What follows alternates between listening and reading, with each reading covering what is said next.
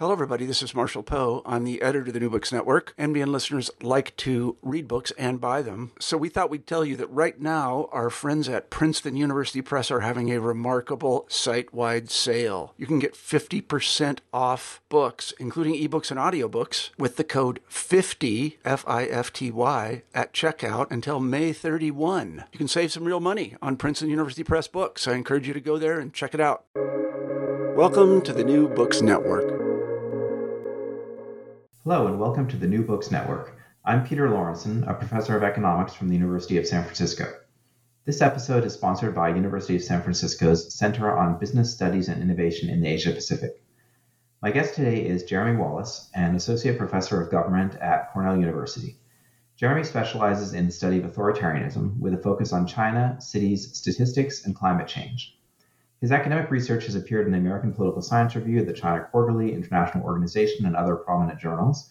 Uh, his writing has also appeared in the Washington Post, LA Times, and Foreign Policy. Um, his first book was uh, Cities and Stability Urbanization, Redistribution, and Regime Survival in China.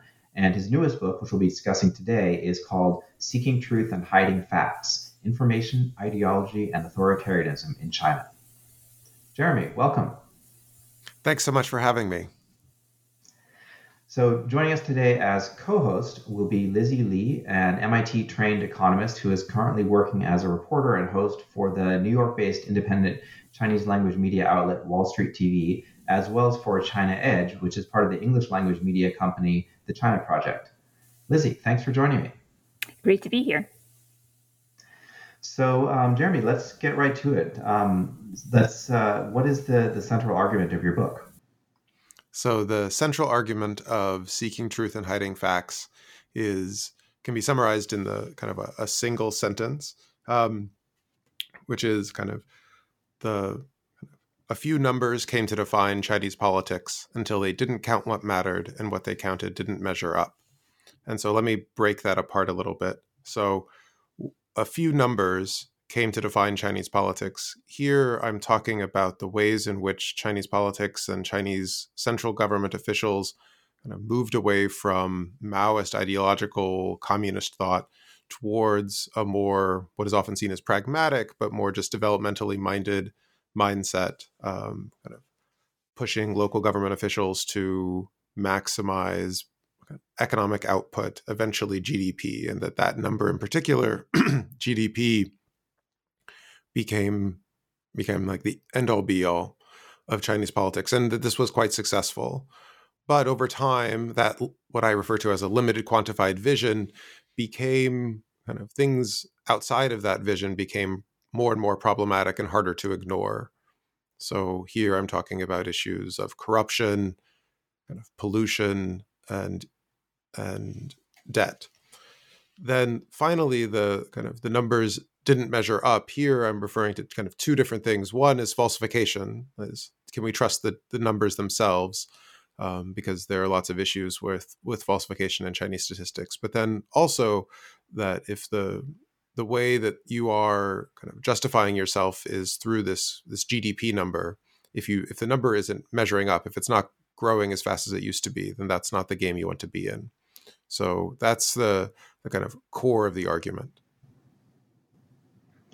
Okay, so why don't you first tell us about, you know, in the the transition from Mao, why did this, uh, why did they they choose this narrow focus on kind of GDP above all else, and and how why was that why was that? It sounds like you're arguing a, a fairly functional strategy. I think the the in some ways you can kind of go the title tries to get at this issue as well. So the the title comes from this famous Chinese expression, this famous expression that Deng is famous for using, seeking truth, uh, seek truth from facts. And this is actually really interesting politically because this is actually Deng quoting Mao, um, who used this uh, at one time or the other to actually go against Maoism. So, this utopian vision of Mao about the nature of political and economic organization was had failed in many ways by 1976 when he dies, and uh, this the political system and political regime were were ready to move on.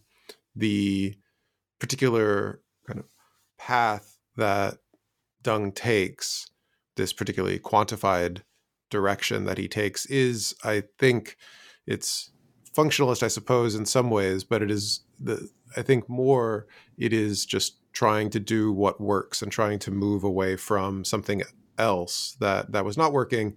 But it also has this other advantage that it is relatively objective and fair. And so inside of the political regime, officials have a sense about what they are going to be expected to do and how they can compete.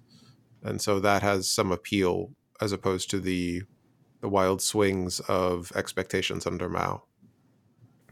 Although using using numbers as a you know and, metrics of various sorts was was not something that I mean that was also characteristic of at least parts of the Mao era, right?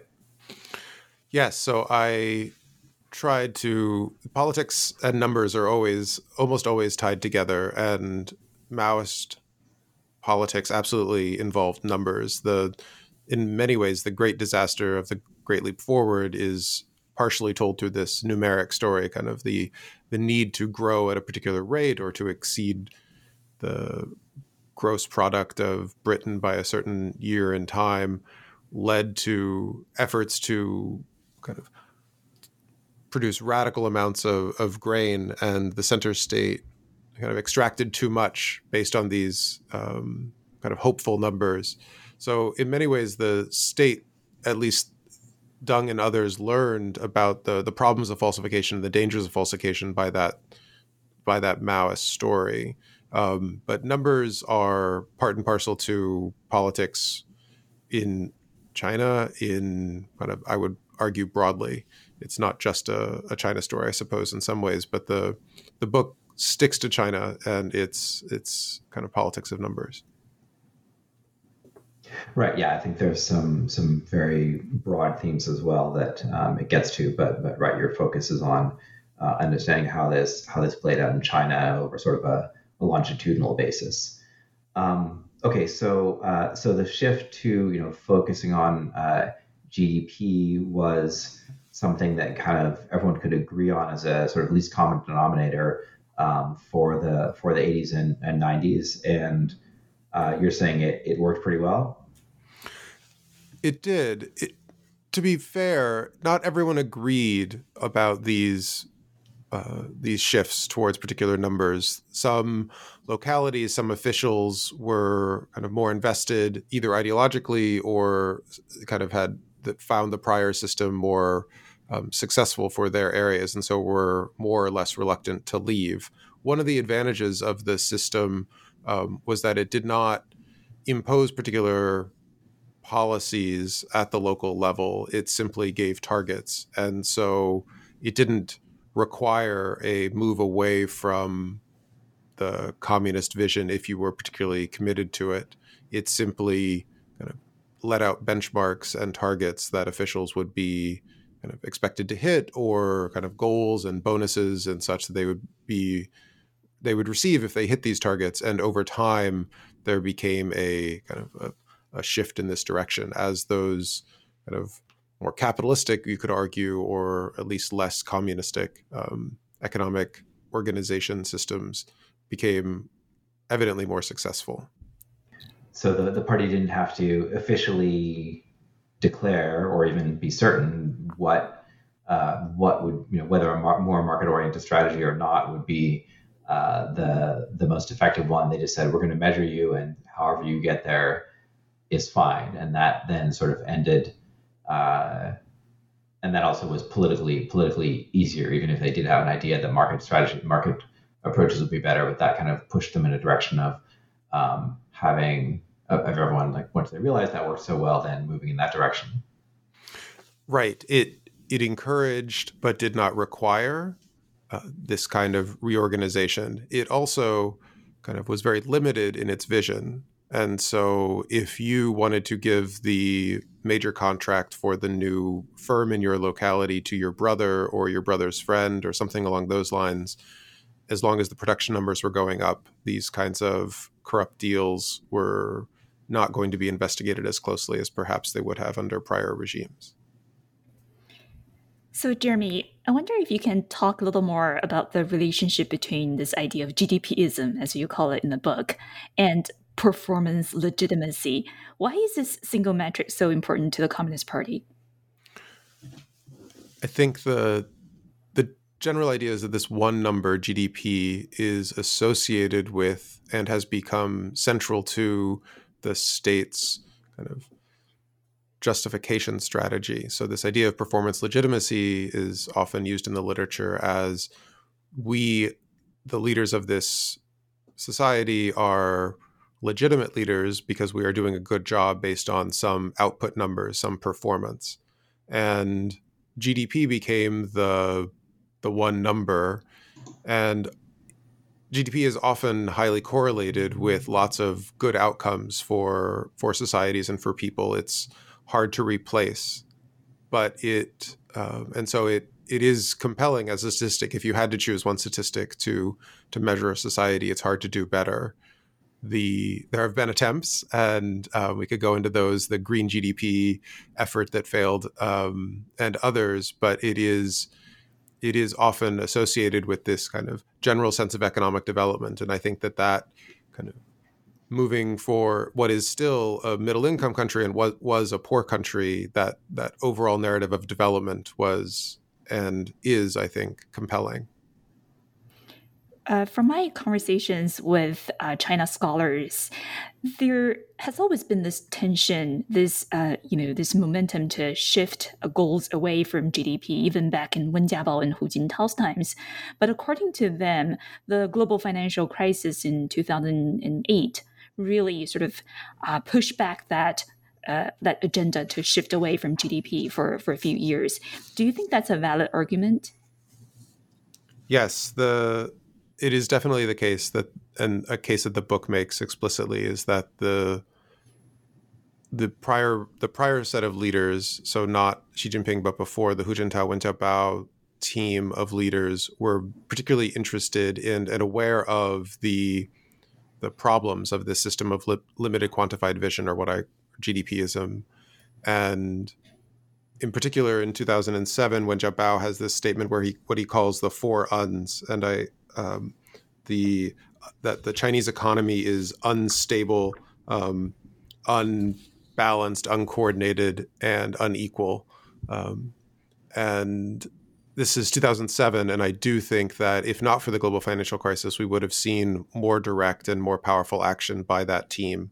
What we had seen was kind of efforts to kind of tinker at the edges of this system. So the core institution, the core political institution of the the limited quantified vision is the cadre evaluation system. That is, local government officials are judged by a particular set of quantified metrics, which are dominated by economic factors. And so, under the Wen Jiabao, uh, Hu Jintao period, you saw an expansion of other factors, environmental factors, kind of like inequality, other political issues kind of being added to that that kind of list. So what was a, a set of limited, kind of a limited set of measures that you had to hit or targets um, became expanded over time. That I think didn't lead to the dramatic change in performance uh, that we might expect, or that might have really kind of remade the political system um, it's hard to separate that kind of like the, the tinkering versus the global financial crisis and the way that the regime kind of made it through the crisis was that it doubled down on kind of investment and building and kind of GDPism to make sure that there kind of things didn't fall apart during this moment of crisis. But it did it did run out the string for for that leadership team. And so by the time that they're running out of office and leaving, everyone, there's general acknowledgement that the system as it had been working needed to be changed. But there are really interesting differences about the ways in which it needed to like what what were yes the system is not working today but what are the real problems and what are the real solutions and so one of the one of the claims that I make in later on in the book in chapter seven is that there's a real need to think about the debates that happened under Xi Jinping or before as he comes into office that this is not that where China is in 2022 it can be hard looking back to and just assume that of course China had to go in this path that this was the only way that things could have gone that that our vision of Xi Jinping is so particular and so kind of like defined by his actions afterwards but I do think that there were really there were other possibilities that were open and I try to I try to make that case in the book so, what were some of these uh, directions of debate or, or alternate futures that people uh, were, were thinking of at that time? I think the one that most people are aware of or think about is that that Xi Jinping is grabbing all this power in order to push forward kind of real more marketizing reforms to in order to to grab power to shake vested interests and then to allow the market to take a greater share of the economic um, pie in China. That that narrative is definitely out there, and I think there is evidence that people were not wrong, that this was always a, a some something that was a a, a false um, flag or something that Xi Jinping didn't actually believe. I think it was certainly possible and a possible direction. The others you could think about kind of real emphasis on on inequality and kind of moving towards kind of taxing the rich and giving more resources towards the poor um, in ways that you could imagine being kind of much more, uh, much stronger than even what he's doing now uh, under the Common Prosperity agenda that um, only emerged eight years into his rule. You could imagine lots of things that could have happened earlier. So these debates, sometimes kind of characterized as the Chongqing versus Guangdong, um, but I think are actually much more nuanced than that, um, are kind of were going on at the time. So just to back up and maybe give a little context for people who, aren't um, China specialists, uh, tell us more about the, the cadre evaluation system and how that worked as uh, you know, a shaper of sort of the day-to-day lives of mayors and party secretaries and other local government officials. Yeah, so we refer to local officials in China often as cadres um, from their communist origins, I suppose. The cadre evaluation system is is simply that. It's the evaluation system of these cadres, and it is a series of documents and contracts that officials targets from higher levels that lower level officials are expected to meet, and these are overwhelmingly quantified. So you will be given a, a score sheet uh, as a local official, and you'll be judged on 12 different metrics and one of these will be GDP growth in your city, for instance. Another will be agricultural development or industrial pollution or um, party development, various issues along these lines. And over time, what had been a very kind of limited set of, of evaluation criteria under a few, just a few core ideas um, population control was a major one for a long period of time with the one child policy. Became a longer and longer set of kind of targets. So that cadre evaluation was an annual evaluation that cadres would undergo um, and was often associated with their promotion or bonuses. So if you hit these targets, you would receive more money and be more likely to be promoted. So, but if you have uh, a whole bunch of different targets, how were they how were they weighted, or how did you uh, decide how to trade off between them, or at least how did they think think that yeah, so, happen? So to be clear, the the kind of the each individual target was given a you you were supposed to hit a particular number, but also was given a weight, and so that weighting is is kind of already in the document. Um, so. 10% of the score would be based on average income growth, 5% of the score would be based on something else. So the the weights were there, and when when you look at them, the the kind of plurality of the weighting was on developmental issues. Um, so particularly average income or industrial production or something along those lines, not the environmental metrics, which would also be there, but um, in later periods, but they would be weighted much lower. So if you were a, a rational official or even just someone trying to um, kind of like just move forward in the system regardless of your rationality you would look at that and kind of weight more heavily the production values than the pollution values And so over time, one of the things that I got to do in the book was to try to put together a data set of these documents, which are not usually um, not usually accessible, and so I was able to put together some, uh, not not enough for a huge regression or anything along those lines, but there are um, there are documents in that I, I try to put together for the book, and so it's the the expansion of those over time from kind of leaner, kind of thinner documents, uh, kind of fewer categories in the uh, in the earlier period and more in the latter period is the the main trend that I see. Yeah, that's great that you were able to put together those at all because I feel like I've read so many things and you know heard people always talk about the system, but it's you know it often seems to be more secondhand based on well I talked to a mayor and he said this is how things worked, or I talked to someone who said this is how it works, but no one actually you know shows shows the very few people have actually collected the documents or, or seen uh, what they look like. The other i think that's i think that's right. I think um, others susan whiting and Yuen Yuen Ang had both kind of put a couple of different documents in the in the academic record and i tried to build off of what they had done as well. Most of the prior work does the opposite. It simply tries to back out what officials are being judged on based on the promotion characteristics right? So we have we can build out data sets of promotion of officials. And so if we look at their reported economic activity and promotion, we can kind of see is there a correlation between these two things? And so often the kind of the literature goes back and forth debating between is it is it rapid economic growth that causes you to be promoted or is it close connections or factional ties to your kind of someone else in the hierarchy and those kind of like the they we run horse races and regressions on on those fronts? And i think the trying to to kind of look at one the original documents themselves but also to tell a more nuanced story but also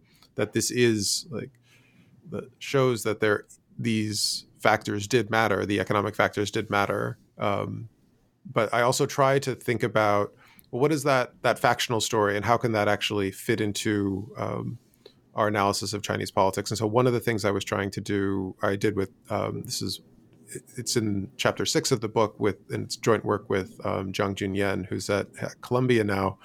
And we kind of the first time I, I kind of presented some ideas from the book, I presented at Chicago when he was a graduate student, and he kind of like ripped into it and didn't wasn't a big fan. And so that was a really uh, it ended up being a very productive exchange because he's a scholar of, of factionalism and connections and networks inside of chinese politics. And we end up kind of trying to think about the ways in which information flows uh, at, through these networks um, and how that might affect kind of the information uh, in the economic system. Because one thing that we know in the Chinese system is that people falsify these data, right? If you are both the official in charge of a, uh, the local bureaucracy and you're going to be promoted based on the reported numbers, you might be interested in falsifying that data and might be able to do so.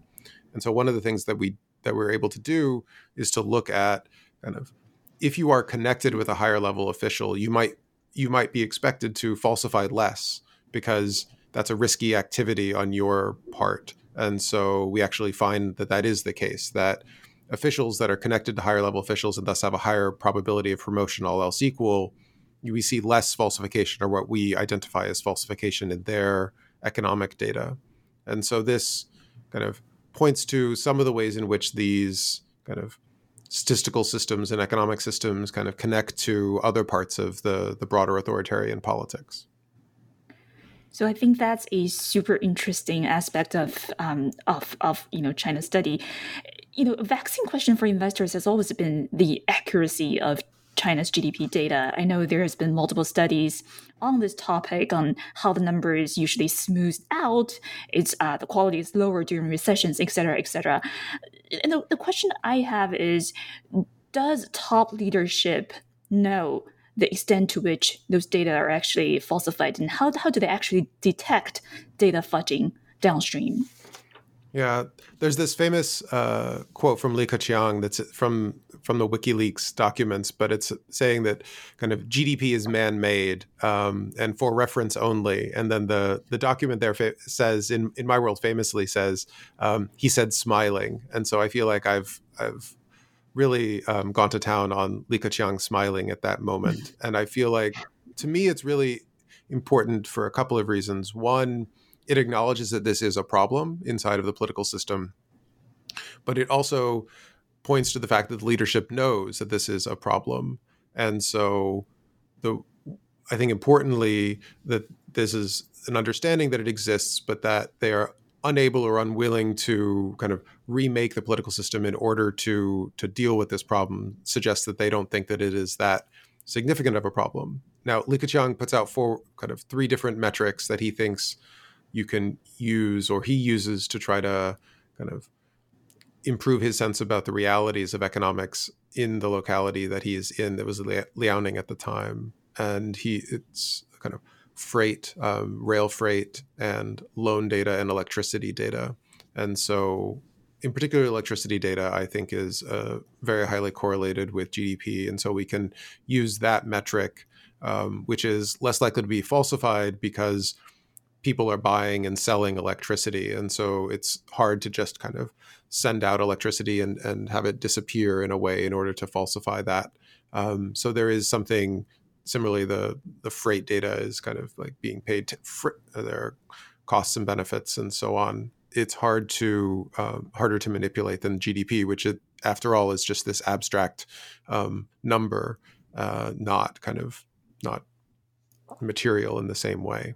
So the book doesn't I have to admit, does not have a particular kind of solution to this problem. It does not say that the real number you need to look at in China is is X. Um, that's that's for the business consultancy that I, I have yet to start. But perhaps um, I do think that the one of the ways that we try to think about the the extent of falsification is to look at these close correlates. So electricity or electricity paired with with freight, but also nighttime lights data to try to think about the the scale of economic activity in the in this space.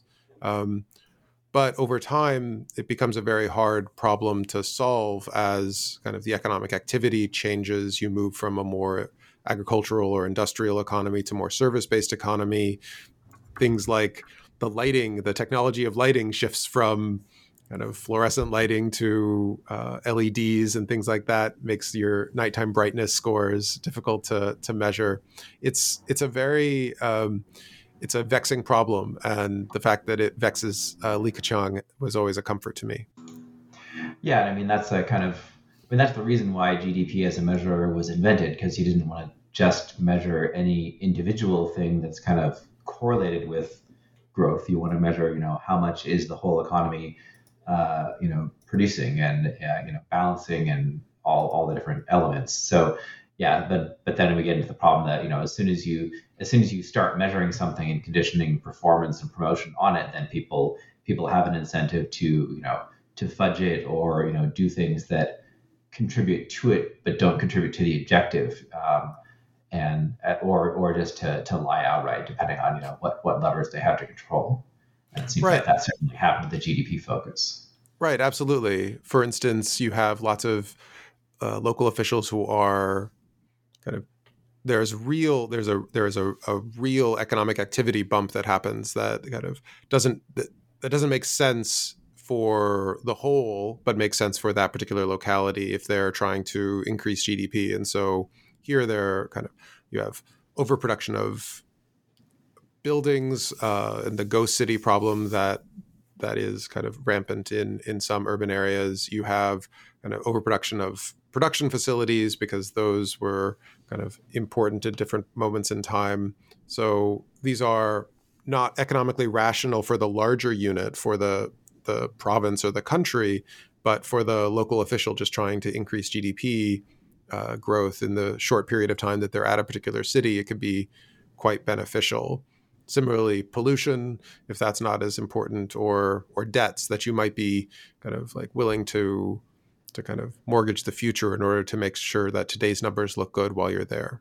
Right. So a lot of things that aren't really aren't necessarily optimal aren't contributing to the long run productivity and might actually harm GDP or in, in the future, but but in the near term can can bump up the numbers because of the the limitations of, of even how a sort of accurately calculated. I guess the, I guess the key thing is GDP is sort of partly calculated on the assumption that you're in a market economy, so the pricing if something if someone builds something and someone else buys it, whether it be a building or a factory or whatever else, that that in some way reflects the value. But if you are not in a you know and, markets are imperfect too. But but if you're outside a market setting where where it's even much more arbitrary, what gets built, what what gets purchased, and you know the banks and other institutions don't have particularly strong incentive to to dispute it, then yeah, then the the foundation of those, those numbers can get pretty skewed.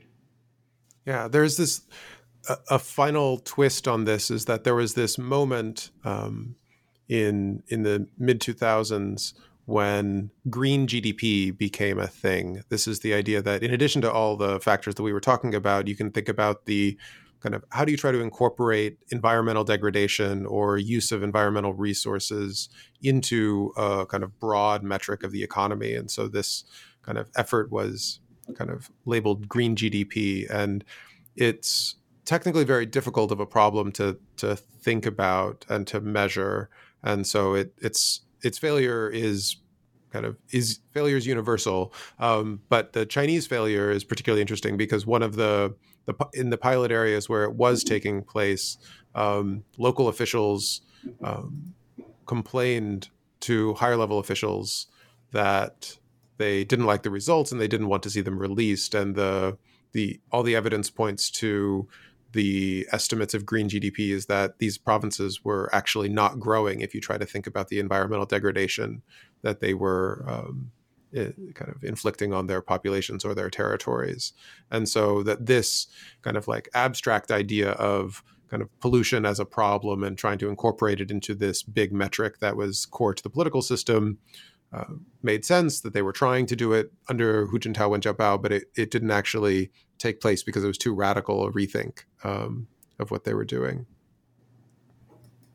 Yeah, and there's so much of just um, GDP in general being, uh, you know, once once you hung your hat on, especially you know they had uh, you know that sort of seven or eight percent growth figure as kind of this magical figure for many years of like sort of even even the central government kind of making it sound like everything will fall apart if we don't hit this figure every year and and uh, you know we'll have mass unemployment or something like that um, and, and unrest. And so once you've kind of got that in everyone's mind then saying okay now it's gdp but it's green gdp so it's measuring something different.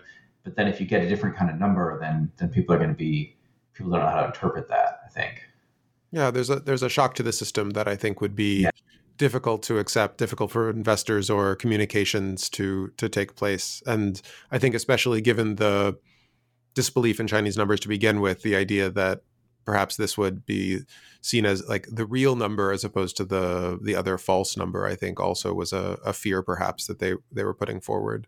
But I the expectations the expectations idea that things were things were growing and were growing so fast for so long that people got used to a particular rate of economic growth and got used to that rapid transformation is is again an, an important reason why in 2012 everything feels like it has to to change because they they can no longer grow at 8% and even if they can only grow at 5% even if that 5% seems rapid from a European or American perspective that that feels like a real slowdown. And so for people that had grown expected to that that rapid growth, a real slowdown, even if it still was was represented growth, did um, did require kind of rethinking the way that they that the regime thought about itself. And yeah, so let's let's go uh, go in that direction now. So there was this uh, you know focus on GDP growth and then attempts to you know incorporate other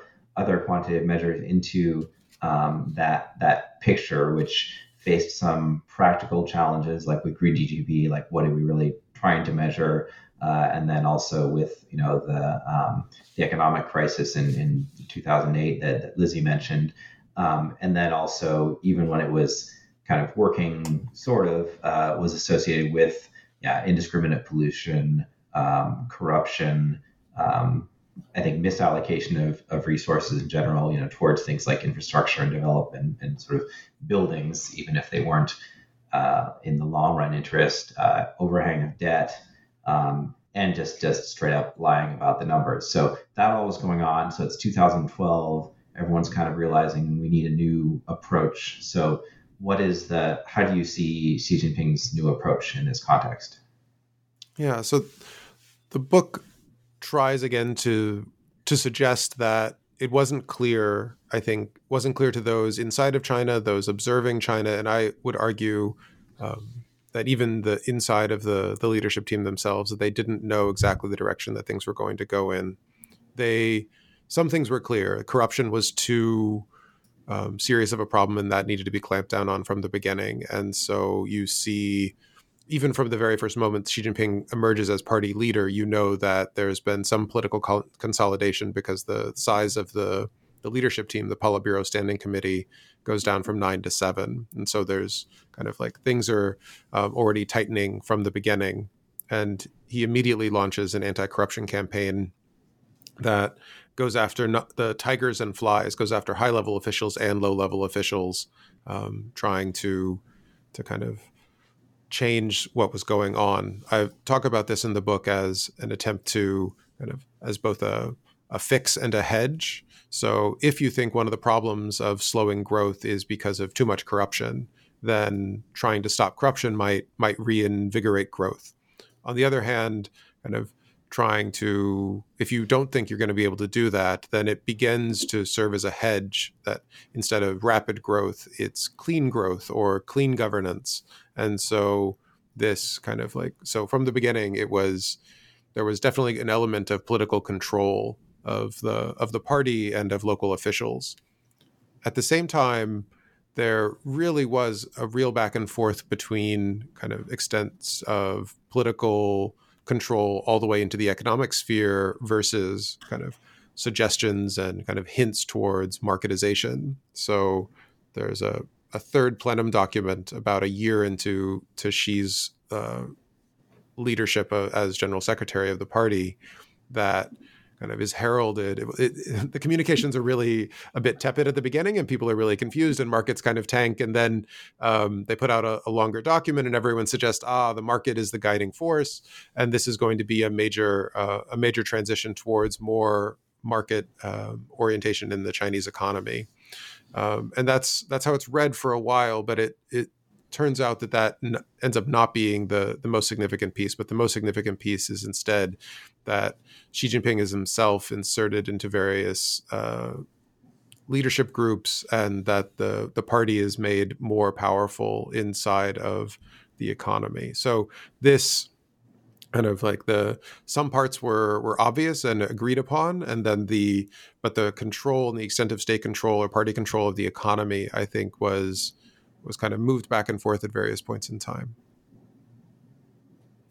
Right, and it seems like, yeah, I guess the question would be, you know, did, did Xi Jinping even know what he wanted at the start? And, and I suspect he didn't. I think he wanted to be in charge, and then, you know, and once once you're in charge, maybe I don't know if it's good or bad. Maybe it's you know, it's just not aside from wanting to be in charge, not necessarily an, an ideologue, I suppose, in terms of what economic model um, he chose choose, and so that's why these different kinds of stories came out. But I don't know how do you how do you read that? I think it's also important to remember the extent to which China is a is China's economy is really connected to the global economy, and the extent to which kind of like it's the U.S. Federal Reserve or various other kind of like international economic um, kind of jumps up and down that are leading to some of these issues. So there's moments where there's concern about capital flight out of China at various points in time. In the 2014, 2015, there's real concerns about Chinese debt levels that seem to be kind of like um, becoming a real concern. The extent to which expectations and people's beliefs about the kind of future direction of both the economy broadly, but also just that what is problematic and what is not problematic, I think can really um, become self fulfilling very quickly in some of these worlds, especially when you have huge amounts of debt and underlying problems that are quite significant.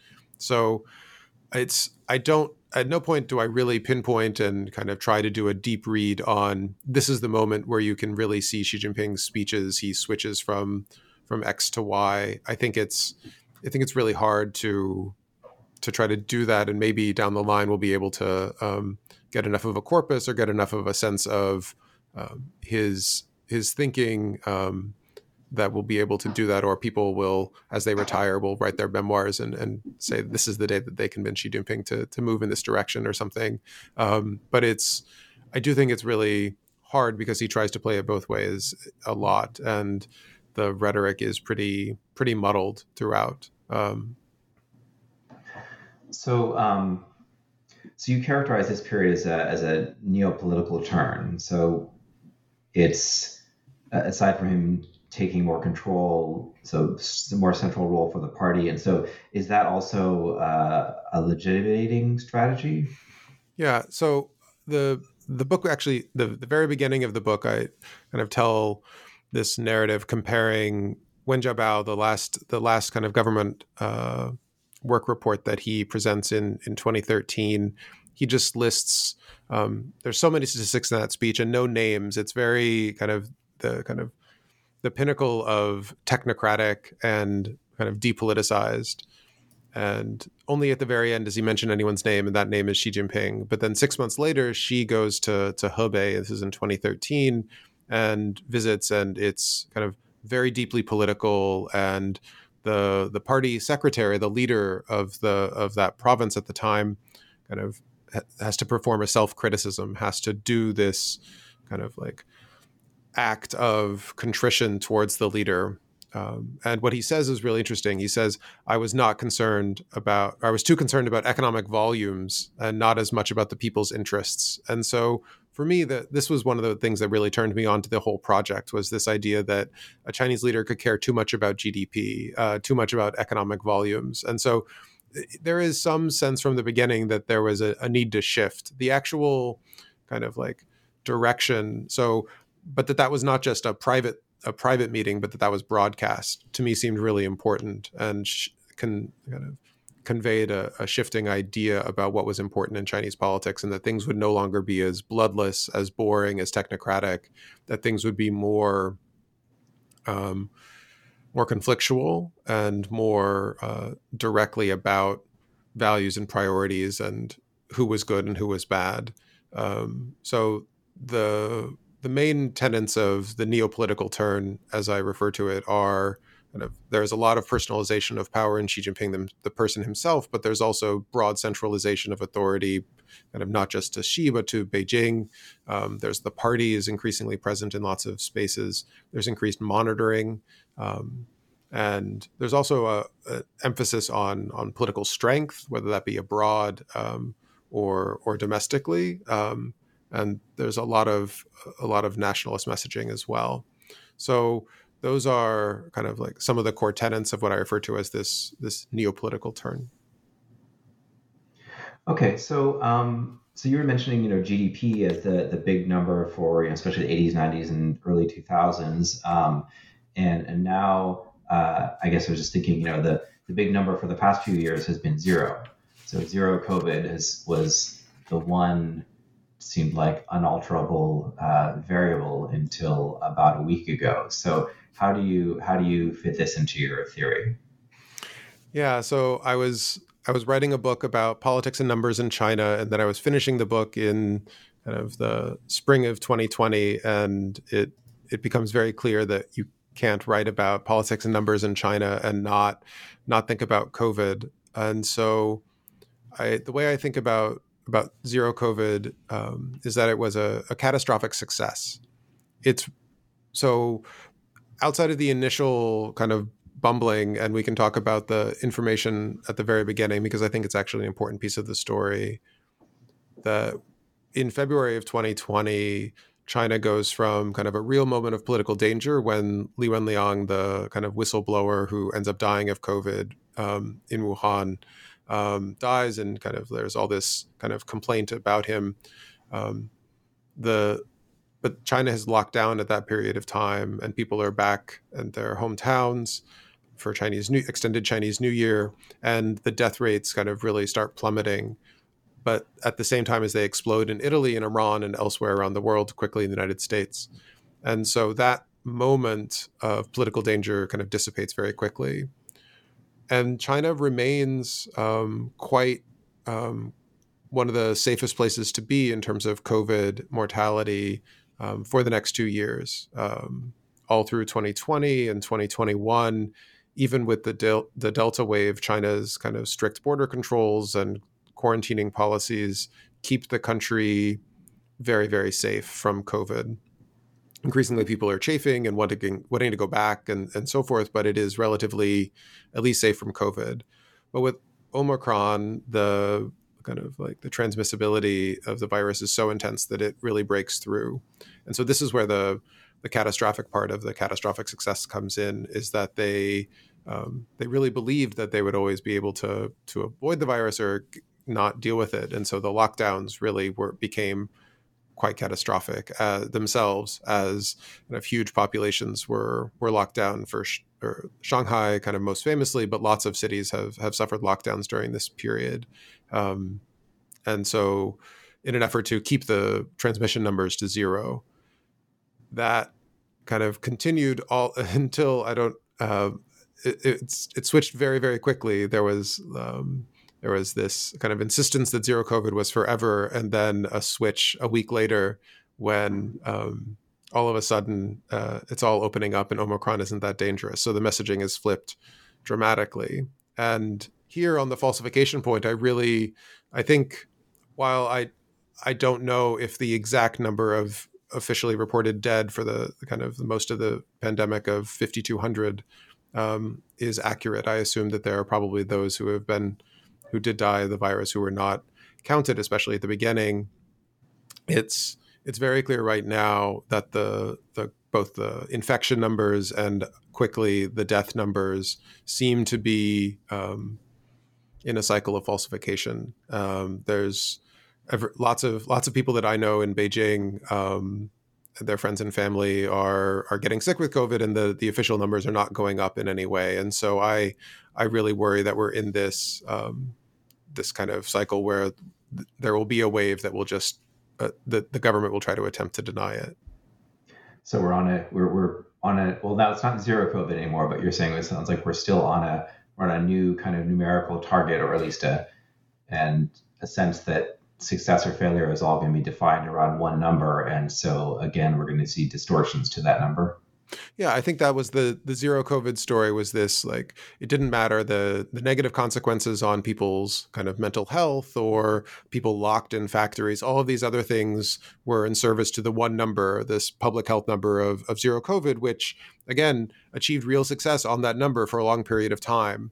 Um, all of a sudden, with the after the protests, maybe or maybe not because of the protests that did take place, um, you've seen this this this massive switch, and now the public kind of like propaganda apparatus is kind of like suggesting openness and kind of moving away and not being afraid of the virus and living our lives again. Um, take off your mask. These types of these messages and this is in all the other societies that have had um, relative success um, with border controls then opening up um, Taiwan, uh, South Korea, uh, Hong Kong um, saw massive spikes, and so these are the the sources of estimates that China, if China had a similar spike along the lines of what Taiwan had, that they would expect half a million to a million or even more dead within just a few months. And so this is why people really wondered how China would try to navigate this. Um, and it seems like they're just their attempt is going to just be to open up and try to deny the extent to which a wave is actually happening, which is to me a very, very dangerous and surprising path. I guess it, it fits some of the um, ideas of, of my argumentation that the regime takes advantage of its political control to manipulate information con- that it releases, but I, I didn't expect um, such a dramatic jump so quickly. It reminds me a little bit of the, the green GDP incident in the sense that there's this problem of they they don't have a good way of getting people to, or at least yeah, to think about trade-offs and to sort of accept well, there's various multiple good things that we want to achieve, and there may not be a crisp way to decide to discuss how we're balancing one versus the other, um, but instead it kind of uh, you know swings all or nothing. You know, GDP is good, or you know, okay, well let's try to balance GDP with pollution. Oh goodness, that's hard to measure in a good way, and then it all kind of uh, uh, yeah, just there's no no there. I mean, this is hard in any country, so it's not necessarily unique to China. You know, politicians always oversimplify, and then people get upset with uh, them not hitting their their claims. But um, that's always uh, challenging. Um, Lizzie, you had a question. So just to follow up on the, uh, the, the, the issue of zero COVID and the sort of the just dramatic, uh, you know, unravel, unraveling of this whole zero COVID instru- infrastructure Xi Jinping and his administration has been building up for the past three years. I do wonder if zero COVID will take a toll on Xi Jinping's credibility. I mean, for something like GDP number, right? I mean, people don't really understand what it means to have 3.5 versus 5 percentage point growth. But for zero, but for COVID cases, people can literally you know see and hear from people close to them that they, they are literally every everyone is getting covid while the official number is not going up so how do you think Xi Jinping and his his administration will try to tell that story and how to you know reconcile the official number with what people observe on a day-to-day basis? This is that's a great question lizzie. I don't this is why I, i'm very i'm very surprised by the kind of rip off the band-aid style of openness that it seems like is being undertaken that it goes that as peter was suggesting going from kind of zero to one going from kind of lockdowns and kind of the virus is is is lethal to kind of not being concerned. That one of the reasons why people foresaw it would be very difficult to move away from zero COVID was the extent to which it was tied to the leader, to, tied to Xi Jinping himself, and so it is very hard for me to see um, how this will play out um, going forward. That of course one of the problems of centralization if you are the the kind of like person that is the face of this policy that when people complain about the policy as happened with the protests people call on you because it is seen as your policy as opposed to just some broad national policy with local officials kind of like misbehaving in some way. And so people really did point at the leader. Now that the policy is shifting um, and they're going to be kind of like faced with the reality of this in a in a real direct way, either their own lives um, as they get sick, or those that they know and love, um, or just the the even if they are able to avoid illness, if they're kind of the people they know or the businesses that they like to to visit are shut down because of the the virus, it does seem to me very hard to square with the idea that they're going to be able to simply do a, a kind of information blackout about something like this that will kind of rip through a, a huge population. So I I imagined that we would have something more subtle uh, about kind of like, well, yes, we had a wave, but it was much smaller than expected because of the wonderful health system that Xi Jinping has built, or something along those lines. But it seems like a, a denial is um, a, the denial wave is is is what's is the story that they're going with, which I I I, I don't foresee being quite successful. I think that there will simply be too many um, too many people with serious illness needing to go to hospitals and too many people with cell phones able to kind of share those images of overcrowded hospitals and over time probably kind of like too many too many um, bodies as well. So it's to me it's a it's a it's a surprise that they're going on this path that seems to me a dead end Wow, that's uh, yeah, it does seem like there's going to be some some scary times ahead, and uh, hard to predict how how that's all going to play out. Um, I think let's uh, let's wrap up here. There's a, a, million more questions I could ask you, but uh, anyway, that's why people have to go and, and uh, get the book and read it. Um, so uh, I'll restate the title. It's uh, "Seeking Truth and Hiding Facts: Information, Ideology, and Authoritarianism in China." Um, Jeremy, it's been great having you uh, on the show, and uh, Lizzie, thank you so much for uh, for joining us. Glad to be here. It was really great. Thanks so much. Thank you so much.